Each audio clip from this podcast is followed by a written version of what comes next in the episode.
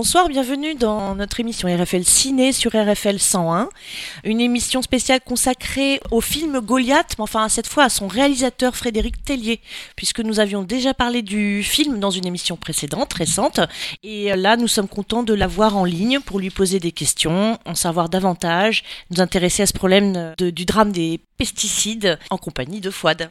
Bonjour Monsieur Tellier, merci d'accepter notre invitation. Hello, bonjour, c'est Stéphanie Joie, la radio RFL 101 à Tours. Bonjour Stéphanie, bonsoir. Ah bonsoir, je suis avec Fouad. Bah ça va, merci, je suis avec Fouad Boukrissi. Bonsoir. Bonsoir Fouad, enchanté. Oh, enchanté, hein, on, vous, on, vous, remercie beaucoup, ça nous fait très plaisir. Et euh... Non, c'est moi, c'est moi. Merci à vous de votre intérêt. Donc, comme je vous avais dit, hein, on avait parlé de votre film la semaine dernière. C'est trop gentil. Ben non, mais on a, on a beaucoup aimé. Il est sorti le 9 mars, si je ne me trompe pas, et nous, on, l'a dans nos cinémas studios, qui, qui, est un cinéma indépendant essai, là, et il passe encore. Et euh, le sujet nous, impacte beaucoup, et en plus, comme c'était en pleine période présidentielle, c'était d'autant plus intéressant. Je voulais vous demander, est-ce qu'un film, et en l'occurrence ce film, votre film, est-ce qu'il peut changer des choses, un territoire? Est-ce que vous pensez que c'est aujourd'hui un, média euh, vraiment très particulier, qui a de l'impact? Surtout sur le sujet que vous abordez, euh, environnemental. Euh, non, c'est une, une, super question. en fait, je pense deux choses. Je pense que d'abord, le cinéma est un média super puissant. il touche beaucoup de monde, beaucoup de monde par ricochet aussi après, puisque Maintenant, il y a la, VOD, la, vidéo à la demande, le, les DVD, les, la chaîne télé. Donc un film, c'est parti pour des millions de gens qui vont, qui vont le voir. Donc euh, ça peut toucher.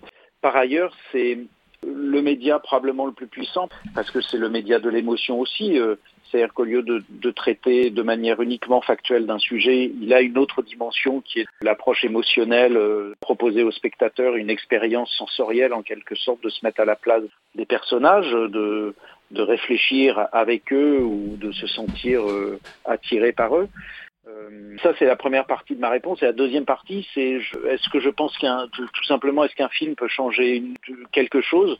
J'en sais rien du point de vue d'un territoire, d'une politique, du point de vue d'une vie et d'une réflexion personnelle. J'en suis persuadé. Euh, personnellement, j'ai vu des films gamins qui m'influencent encore, qui m'ont fait beaucoup réfléchir, qui m'ont fait réviser un jugement ou qui m'ont donné des bases sur un jugement ou n'importe quoi, un thème que je ne connaissais pas. Donc euh, oui.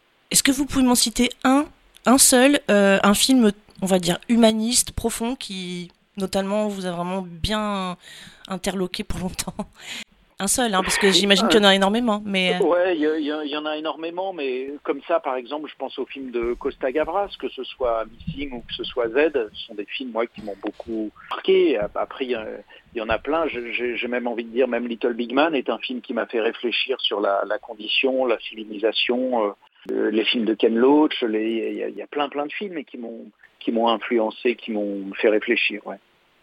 Je voulais vous, vous dire merci euh, parce que votre film, en fait, il a ceci de particulier, c'est qu'il montre euh, la mécanique euh, du lobbying. généralement, on a plus des films d'enquête. Et, et, disons, les forces qu'on affronte sont, sont invisibles. On n'en a que des effets sous forme de pression ou de tabassage, etc. Alors que là, j'ai vraiment apprécié que dans votre film, à travers le, vraiment le, le, personnage extrêmement bien joué par Ninet. On voit toute la mécanique. Euh, comme par exemple quand ils rédigent, comment ils réfléchissent, comment ils rédigent les rapports pour les députés, comment ils se mettent les députés dans la, dans la poche, comment ils, ils sont au service de qui et comment ils mettent en place les choses, etc. Donc euh, je, je, déjà euh, par rapport à votre la réponse à votre première question, je pense que le, le contrat est bien rempli parce que ça, ça, ça montre euh, ça montre, le, le, comme je le disais, donc euh, comment ça marche en fait. Mmh, mmh, mmh. Donc euh, voilà. Donc déjà, je voulais. Merci déjà. Oui, parce que voilà, parce que moi j'avais vu le dernier film en date qui traitait de ce, ce, genre de, de problématiques politiques et sociales, c'était Dark Water qui était et qui était très bien parce qu'en plus il utilisait une, une esthétique de film d'horreur. Enfin bon, c'était c'était vraiment très très intéressant. Mais là aussi, vous voyez, c'était une enquête Oui, complètement. Voilà. Et, euh, et on ne sait pas, et avec votre film, on sait euh, comment ça marche. Enfin voilà. Donc, euh, Ouais, pas... C'est informatif. Non, non, mais c'est c'est- c'est très très bien fait. C'est informatif et puis c'est vrai que moi je, vous- je vous interromps, Fouad, pardon. Oui, j'en prie. Euh, euh, Moi, ce que j'avais envie de faire dès le départ, d'abord, dès le départ, ce dont j'avais envie de traiter, c'est du cynisme de la nature humaine, qui est, Ah, mon, oui. qui est mon sujet de prédilection. Et quand je suis tombé sur ce sujet des, de l'agrochimie, des pesticides, j'ai vu un, un champ d'expression majeur de la, de la, du cynisme de la nature humaine. Mais du coup, en voulant rentrer là- là-dedans, je me suis dit que j'avais pas envie de faire un film euh, militant, même si je fais un film partisan d'une certaine manière, mais j'avais envie d'explorer toutes les facettes du, du sujet pour justement que les que le spectateur, c'est ce que j'aime moi, avoir un cinéma entre guillemets un peu immersif, pas au sens oui. prétentieux, mais juste Oui, au sens de ma démarche, de pouvoir dire, je suis persuadé que en certains de nous, il y a quelque chose du personnage de Pierre Ninet qui va résonner, puis qui va peut-être euh, se confronter au personnage d'Emmanuel Berco, et peut-être aussi euh, à un moment, et c'est ça qui m'intéressait, c'était de, de créer un tourbillon un peu euh, de sensations pour que le spectateur y réfléchisse après et se, et se détermine lui dans ses, dans ses envies et dans sa conscience du monde, quoi. Oui, mais euh, et, et d'ailleurs, euh, pour rester sur cet aspect-là, je, je trouve que c'est un film. je- il y a une forte dichotomie. euh, c'est vraiment deux mondes euh, qui s'affrontent. Et, et, et je trouve qu'à un moment donné, Emmanuel Berco se radicalise. Oui, que- complètement. voilà. Et, et je voulais savoir si c'était, c'était comment dire, parce qu'une fois qu'il y a une, prise de conscience, est-ce que c'est pas le, constat d'une nécessité de modifier la lutte euh, par euh, justement une radicalisation par d'autres moyens euh, pour pouvoir se faire entendre et combattre Goliath justement? Ben, je, je, je, je pense, je pense que vous avez tout à fait raison sur le ressenti.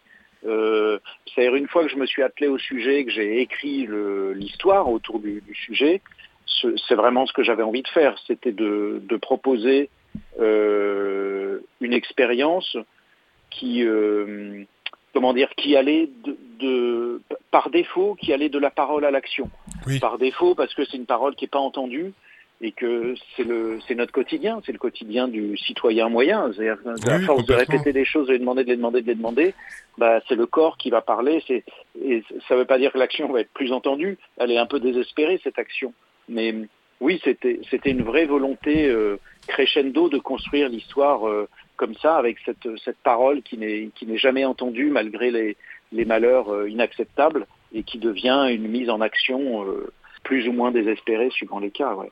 Oui, et puis en plus, euh, alors ce désespoir, il est, euh, disons, atténué euh, par le- le- l'assistant de, de Pierre Ninet. Oui, complètement. Qui va décider, lui. je trouve que c'est le personnage, disons, de, qui fait l'articulation entre les deux mondes, puisqu'il s'humanise en dévoilant, en dévoilant ce qui se passe, en fait. Complètement. Alors, je ne veux pas tout spoiler aux Oui, c'est vrai. spectateurs qui n'auraient pas encore vu le film, Oui, mais c'est vrai, c'est vrai. c'est vrai qu'en tous les cas, moi, sur les personnages principaux, j'avais pas envie de faire un film euh, un peu attendu entre guillemets, avec une rédemption à la fin, c'est-à-dire les gentils, oui. euh, les gentils ont quand même un petit coup de cœur pour les méchants, et les méchants deviennent gentils avec une happy end et tout va bien, parce que je crois que dans notre monde, euh, tout, tout va pas bien de manière schématique. Ce qui va bien, c'est les efforts qu'on fait pour se, pour vivre ensemble les uns les autres, pour se tolérer, pour euh, aller vers un changement de de, philosophie de vie, c'est-à-dire pas toujours le fric et le profit, mais plutôt l'épanouissement et le bonheur, quoi. Donc euh, j'avais besoin que les personnages euh, euh, les, plus agressifs, les plus acides, et pas un renversement d'un coup à la fin.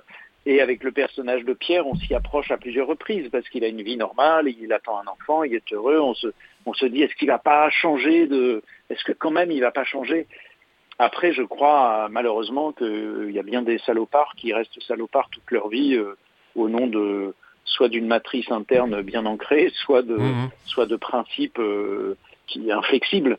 Mais, mais c'est vrai qu'il y a quand même un, un petit espoir là-dedans qui représente peut-être le, le, le, le mouvement de notre société en ce moment. C'est Oui, à l'évidence la nécessité de se remettre en question sur des choses qui étaient acquises, euh, et notamment la rentabilité, le profit, le- On le, voit un peu tous les jours en ce moment. Oui, oui, là c'est c'est les échos dans, dans notre société, d'autant plus que le second tour a bien montré une polarisation euh, des, différents électeurs dans des camps qui sont très bien marqués euh, politiquement, hein, avec un mm. petit peu de radicalité, bon, ce, qui est, ce qui est normal hein, vu ce qui se passe.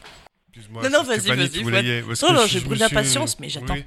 juste une question, après je te, je, te, passe le micro à moi que tu veuilles. Euh, vas-y, vas-y, vas-y. Parce que j'étais en train de parler, et puis du coup. Il y a aussi une, deux tonalités dans le film qui correspondent aux deux camps. Euh, je trouve que c'est. Euh, on, a l'impression que d'un côté, on a un monde très très froid, très indifférent, qui dénie la réalité, qui est, enfermé dans une espèce de, bulle. On le voit par exemple la scène du mariage où il se passe, c'est très froid, ça manque de convivialité, d'humanité. Et de l'autre côté, on a euh, donc le monde d'Emmanuel Berco, qui est plus chaleureux, plus et en même temps, c'est une question que je voulais vous poser. Est-ce que euh, c'est un choix que vous avez fait donc de, cette opposition? D'autre part, d'avoir accentué euh, l'émotion euh, du côté du mm. monde d'Emmanuel Berco Voilà, c'était ma question. Oui, alors en fait, non. en fait, d'abord, moi, ce que j'ai, ce que j'ai voulu faire, je voulais faire un film que je voulais ni, comment dire, je voulais pas théâtraliser. Je voulais ni enlaidir les, la situation, ni l'embellir. Donc j'ai essayé d'être le plus factuel possible. J'ai mené une longue enquête avant de me lancer dans l'écriture euh, artistique du film. Euh, j'ai enquêté dans les milieux, j'ai enquêté avec les scientifiques, avec les journalistes pour comprendre mon sujet avant de me, avant de me lancer dedans. Et après, ce qui m'a intéressé, quand, quand j'avais envie de ce film un peu euh, kaléidoscopique, quoi, enfin un peu choral avec plusieurs personnages, je me disais ce qui serait vraiment intéressant, c'est de, c'est de juxtaposer des, des, séquences de vie similaires, mais de voir comment elles sont traitées euh, euh, dans chacun des milieux, dans mmh. chacune des classes euh, en, course. Là.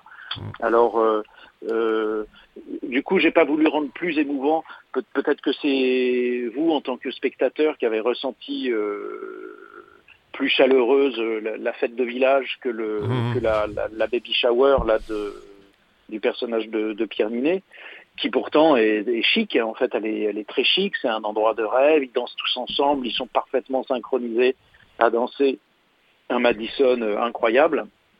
Mais ça nous parle peut-être un peu moins par moment parce que c'est un, peu loin de nous. En fait, c'est un peu, on a l'impression que c'est un peu fabriqué. Euh, on s'est pas attaché à ses amis. Euh, alors évidemment, moi je suis pas lobbyiste. on pourrait me dire c'est un peu une caricature de la réalité. Pour autant, je crois pas. J'ai rencontré, j'ai rencontré quand même pas mal de, de, lobbyistes. J'ai eu pas mal de témoignages. Je, je, je, pense quand même que le que quand on a un objectif personnel qui est de d'aboutir à, à d'avoir une obsession du profit en permanence et de l'accumulation de biens, on s'éloigne un peu de, de l'émotion, de la, de la, vibration de la nature humaine. Je, mmh, mmh, je mmh. crois, on, on, prend moins le temps d'observer la nature, on prend moins le temps, on veut la posséder d'ailleurs, plutôt que juste d'en profiter en l'observant. Enfin, voilà, oui, c'est le, c'est le signe de. Que vous avez ressenti. Oui, enfin, alors effectivement, je pense que bon bah. Euh, je suis plus sensible à, à, à, la convivialité, on va dire, pour, pour parler simplement. Euh, mais euh, on a, enfin, je reviendrai dessus parce que là, je suis en train encore de prendre ta question. Ah, moi, j'avais au moins, ce qui est sûr, c'est que j'en ai une que je vais vous poser après. Euh, voilà. Euh, non, j'ai quelque chose, euh, Monsieur Tellier, d'important à mes yeux à, à, relever avec vous parce que c'est en fait les deux personnages, donc Gilles Lelouch, l'avocat, Pierre Ninet, le lobbyiste, et moi, ce parallèle m'a énormément questionner à un moment donné, je vais vous dire pourquoi. Alors le, prisme étroit, du lobbyisme, enfin ça nous révèle vraiment dans le film de manière très importante que l'économie finalement est supérieure à la qualité de la vie humaine et que vous nous montrez cette mise en danger qui, qui, qui va, enfin, il faudrait vraiment revoir ce tout ce dysfonctionnement, quoi. Euh, moi, je me suis, je me suis interrogée à un moment donné, je me suis dit finalement, l'avocat et le lobbyiste, vous allez me dire si vous êtes d'accord avec ça. Euh, ils ont deux fonctions opposées, deux métiers différents, et pourtant, et pourtant, euh, intrinsèquement en tant que personne euh, en tant que qualité de, individuelle, ça fait appel à des mêmes euh, références, c'est-à-dire qu'il faut de l'intelligence une extrême intelligence, hein. euh, des vérités qu'on est capable de, de, de, de, tenir, de soutenir, avec un talent oratoire extraordinaire, une force de persuasion. Et du coup, j'étais là, vraiment, voilà, ça, ça m'a énormément plu dans votre film. Je me suis dit, vous nous révélez en fait la force de, de ces deux caractères, et en même temps, d'un côté, on a, c'est vrai qu'on a Gilles Lelouch, lui, qui incarne quelqu'un quand même un peu plus fragilisé par la vie dans ce qu'on en voit. Euh, c'est pas évident pour lui c'est un peu cabossé. Euh, à côté de ça Niné euh, il bouffe tout quoi. Il, il bouffe tout. Et alors je voulais vous demander comment vous vous avez aussi perçu ces deux fonctions. Un avocat un lobbyiste. Est-ce que finalement c'est voilà c'est c'est un monde quand même qui se Ouais, c'est un, c'est un ring de, de dans l'ajout oratoire, je ne sais pas comment dire ça. Voilà. Euh... Oui, je, de, déjà sur la, la juste en, en, hyper rapide sur votre première partie, l'économie le, qui a gagné. Ouais, bien, bien sûr que c'est le truc qu'on doit remettre le plus à plat. Ouais, je, ouais. Moi, souvent, je suis terrorisé en pensant que la, la personne physique, nous, on a créé une personne morale, les sociétés qui sont devenues plus balèzes que nous. On n'existe plus quand on a un conflit avec une personne morale, la personne physique est laminée en deux secondes. Euh, donc ça, ça doit quand même nous interroger. On a créé une civilisation où la, la, la, la bête qu'on a créée nous, nous, dévore tout le temps. Mmh. Alors ça, ça, ça moi, c'est une de mes plus grandes tristesses. On, a, on le, on, le, voit même dans notre quotidien. On a un conflit avec tel ou tel fournisseur d'énergie ou d'eau ou je ne sais quoi. Ben, on a perdu. Ouais. si on a un contentieux avec eux, on va se ramasser des, des convocations en justice, des lettres de contentieux, c'est fini. Donc dans, dans, le meilleur des cas, dans le pire des cas, si on a des bon bah ça c'était pour répondre à, à, votre première partie. Et qui me qui m'interroge beaucoup moi philosophiquement, on, on, est donc passé à côté de l'épanouissement de l'individu quoi. On oui. est passé dans autre chose en pensant que c'était ça le, la, la, finalité de la vie, alors qu'elle est totalement ailleurs évidemment. J'ai, pardon, allez-y, pardon. Non, non, non, euh, vous savez, j'ai été aussi très touchée parce que je suis tombée sur une, une vidéo, mais je sais malheureusement plus. Euh, je crois, enfin, vous avez été reçu, invité avec Emmanuel Berco et vous avez fait euh, une discussion euh, avec un, un, un, paysan qui ouais. énumérait bien vraiment toutes les les différences avec l'exploitation et puis ces, ouais. bases dans les années, euh, enfin il y a 50 ans, euh, euh, la déculpabilisation qu'il faut donner à, Mmh. à, aux sources de ceux qui ont commencé à exploiter. Mais j'ai trouvé ça super génial parce que il y a un truc, je, cet homme, je sais plus son nom, disait que Benoît Vito. Be, voilà, c'est ça. Benoît, Benoît Vito. Vito. C'est un, un, un, paysan et un eurodéputé. Un monsieur barbu. ouais. Un, un, eurodéputé euh, qui est député au Parlement européen en l'occurrence. Ben, je trouvais que c'était très symbolique parce que ça résumait beaucoup de mmh. choses. Il disait qu'effectivement euh, la l'étiquette AB agriculture biologique n'aurait mmh. pas besoin d'avoir lieu. Il faudrait juste qualifier ça comme de la nourriture et ensuite plutôt attribuer à tout le reste avec des pesticides comme étant assez agriculture chimique. J'ai trouvé ça très fort et euh, c'est exactement ça. Ça résume tout ça, ça, assez un bien. vrai combat. On ne devrait oui. pas appeler la nourriture bio, on devrait appeler oui. la nourriture et puis l'autre la nourriture chimique. Ça oui, puis ça devient vraiment, enfin ça fait longtemps qu'on se dit que c'est un peu le truc ouais. de bobo, qui coûte trop cher et tout le truc bio, voilà. Et en fait, c'est vrai que c'est pas démocratisé, c'est pas social, soci, social, c'est pas convenu, c'est pas, c'est pas une norme, c'est ça qui est pas normal, en fait. Ouais, tu... ouais c'est d'ailleurs assez dingue qu'on en soit arrivé là. On en soit ouais. arrivé à changer. Mais c'est tout l'exercice des grands industriels. Ça a été pareil sur le tabac, de, de faire penser qu'à un moment, la norme, c'était de fumer. Et, de, et, jamais de dire, ben, en revanche, le risque, c'est qu'il y a de la, de, de, dedans, il y a de l'ammoniac pour devenir dépendant du, de ce qu'on met dedans. Donc, comme ça, vous allez devenir dépendant. Bon, évidemment, le, la certitude, si vous allez en mourir. Mais nous, en attendant, on gagne de l'argent, on nous fait croire que c'est cool.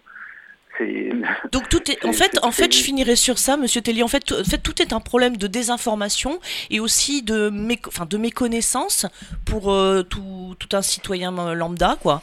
Et, et en fait, on, on, avance, on avance dans un, dans un circuit complètement euh, scandaleux et un enfer à cause de ça.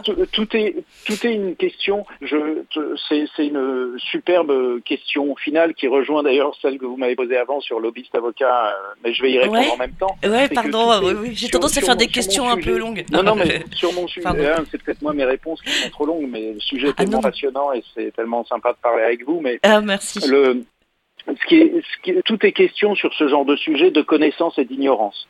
Ça, oui. ça c'est sûr. De nous les ignorants, parce que bah, on n'a pas le temps, on se lève le matin. Euh, on donne le petit déj à nos enfants, on court à l'école, on court bosser, on rentre le soir, on fait les devoirs, la douche des petits. Il y a un moment, moi, j'ai pas le temps de consulter. Enfin, moi en l'occurrence, si, mais moi, citoyen, je n'ai pas le temps de consulter des dossiers, des archives scientifiques, d'aller rencontrer, de me faire une idée.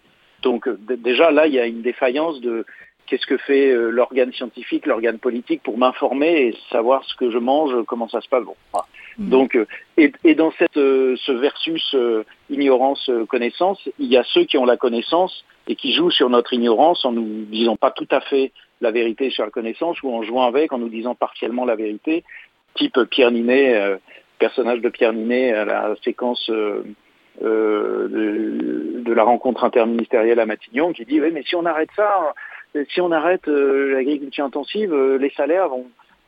Mm. C'est vrai, mais c'est pas vrai. C'est une partie de la mm. vérité. La, longue phrase, c'est une partie des salaires qui sont à moins de 500 euros des paysans qui se suicident un tous les deux jours en France n'aura plus de salaire du tout. Bon, en fait, euh, c'est pas tout à fait la vérité. D'autant que la vraie vérité, c'est la qualité de la vie. Mais de manière plus générale, ça me, quand vous me parliez de ça, ça me faisait rebondir sur ce, cette opposition cette disproportion ignorance-connaissance, c'est finalement une question d'éthique.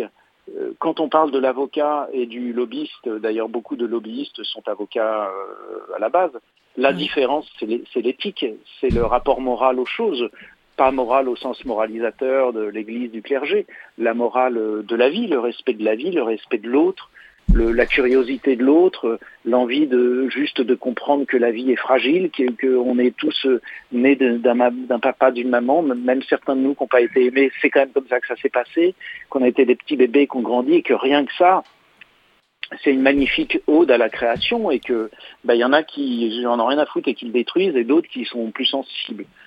C'est finalement ça la, la, grande différence entre les uns et les autres. C'est d'ailleurs en psychologie, on, on appelle euh, cette démarche, euh, quand elle est malsaine, la morale perverse, parce qu'on peut, comme le personnage de Pierre Ninet, être quelqu'un de vachement bien dans sa famille.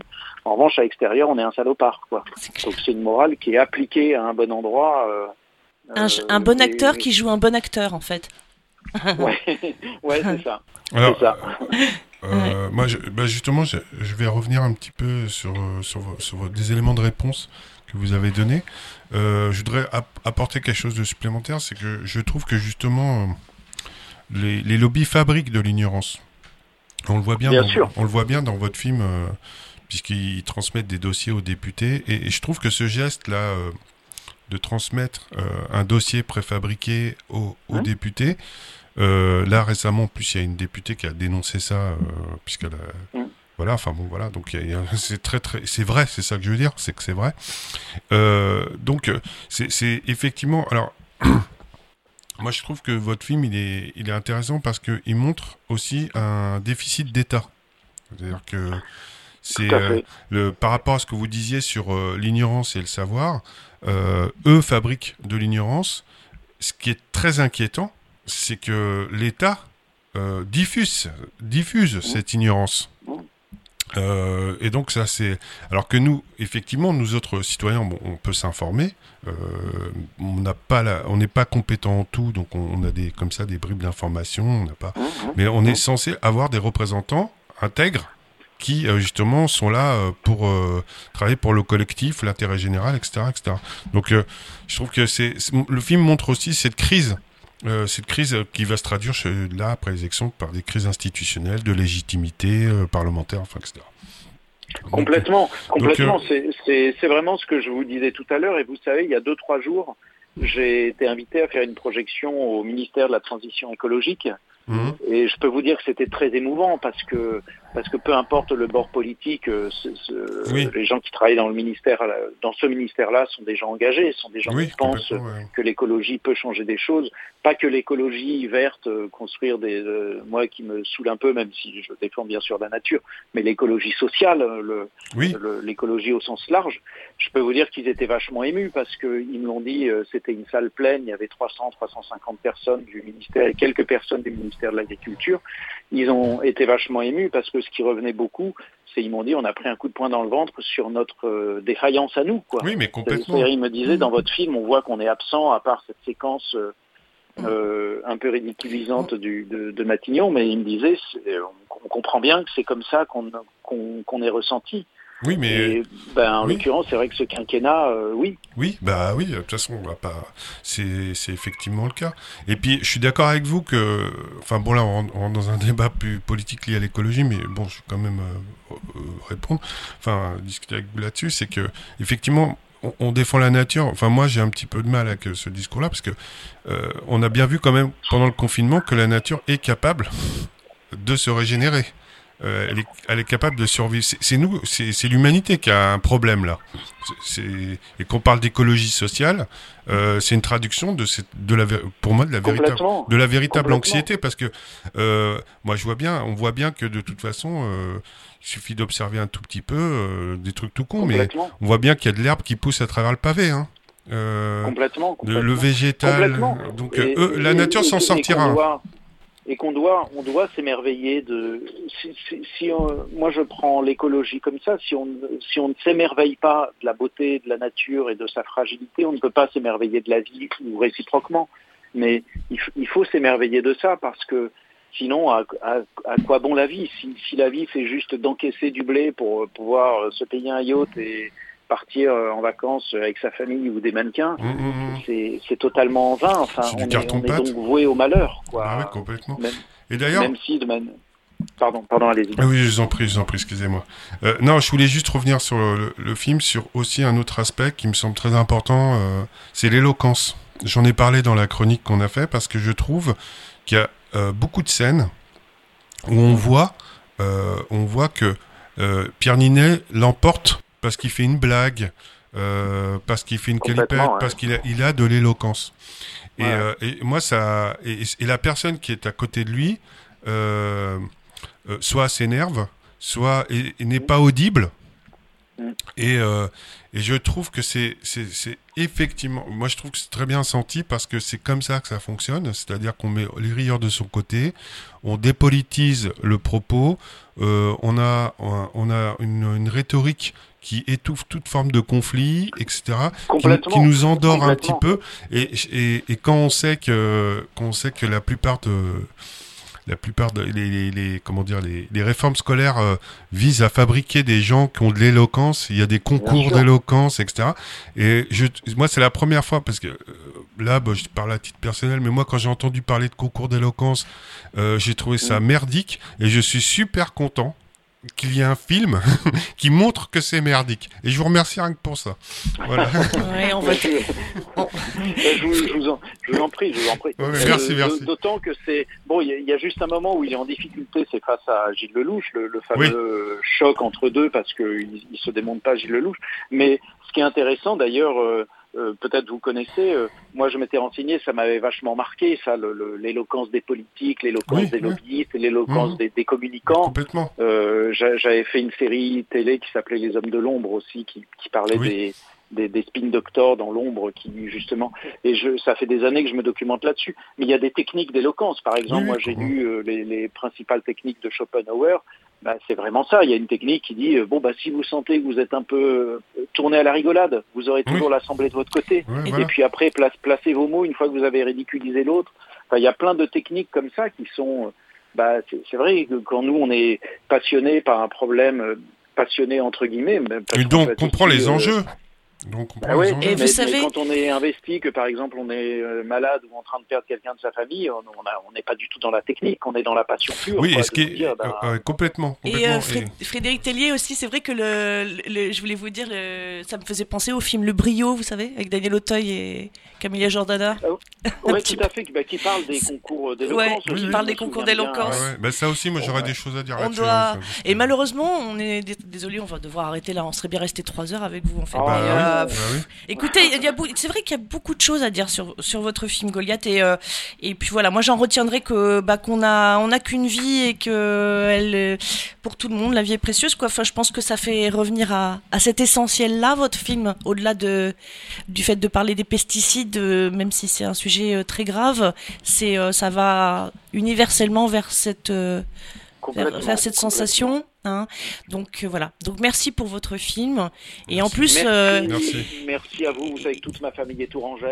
ah c'est vrai. Ah, c'est vrai. de passer sur votre radio. Oh, Ah, bah, avec mais- plaisir. De Tours, Amboise, Bléré, Loche. Alors, écoutez, euh, votre prochain film, vous venez nous voir, ça serait super. Ou même hein si vous avez le temps, on peut faire une émission spéciale euh, Voilà. cinéma et écologie. Ah, ça me ferait trop plaisir, franchement. ça me Ah oui, ouais. Ouais, ouais, Et prend- pas forcément avant qu'il y ait un autre film, Oui, non, non, mais, effectivement. euh, si, vous si vous venez voir votre famille ou Vous, vous avez vous le nous temps. euh, contactez la prochaine fois que vous venez sur Tour et puis on, on vous reçoit aux petits oignons euh, dans Ah, le oui, studio oui. de radio. euh, ouais. Je connais Avec un très bon plaisir. traiteur palestinien, hyper bon et tout. en plus. Non, non, mais on avec est, grand plaisir, hein, avec grand plaisir. Ouais, ouais, bah, on On- vous attend alors. hein. on est, on est dans le centre-ville, pas très. oh, on va dire 15 minutes de la gare à pied et les cinémas studios qui sont à 5 minutes à côté. Voilà. Non, on se fera une... Et, non euh, mais c'est vrai, une vraie émission cinéma, Tout à fait. représentation de l'écologie dans le cinéma Ouais. et du Eh ben, je militantisme vous propose qu'on se recontacte à la, Oui.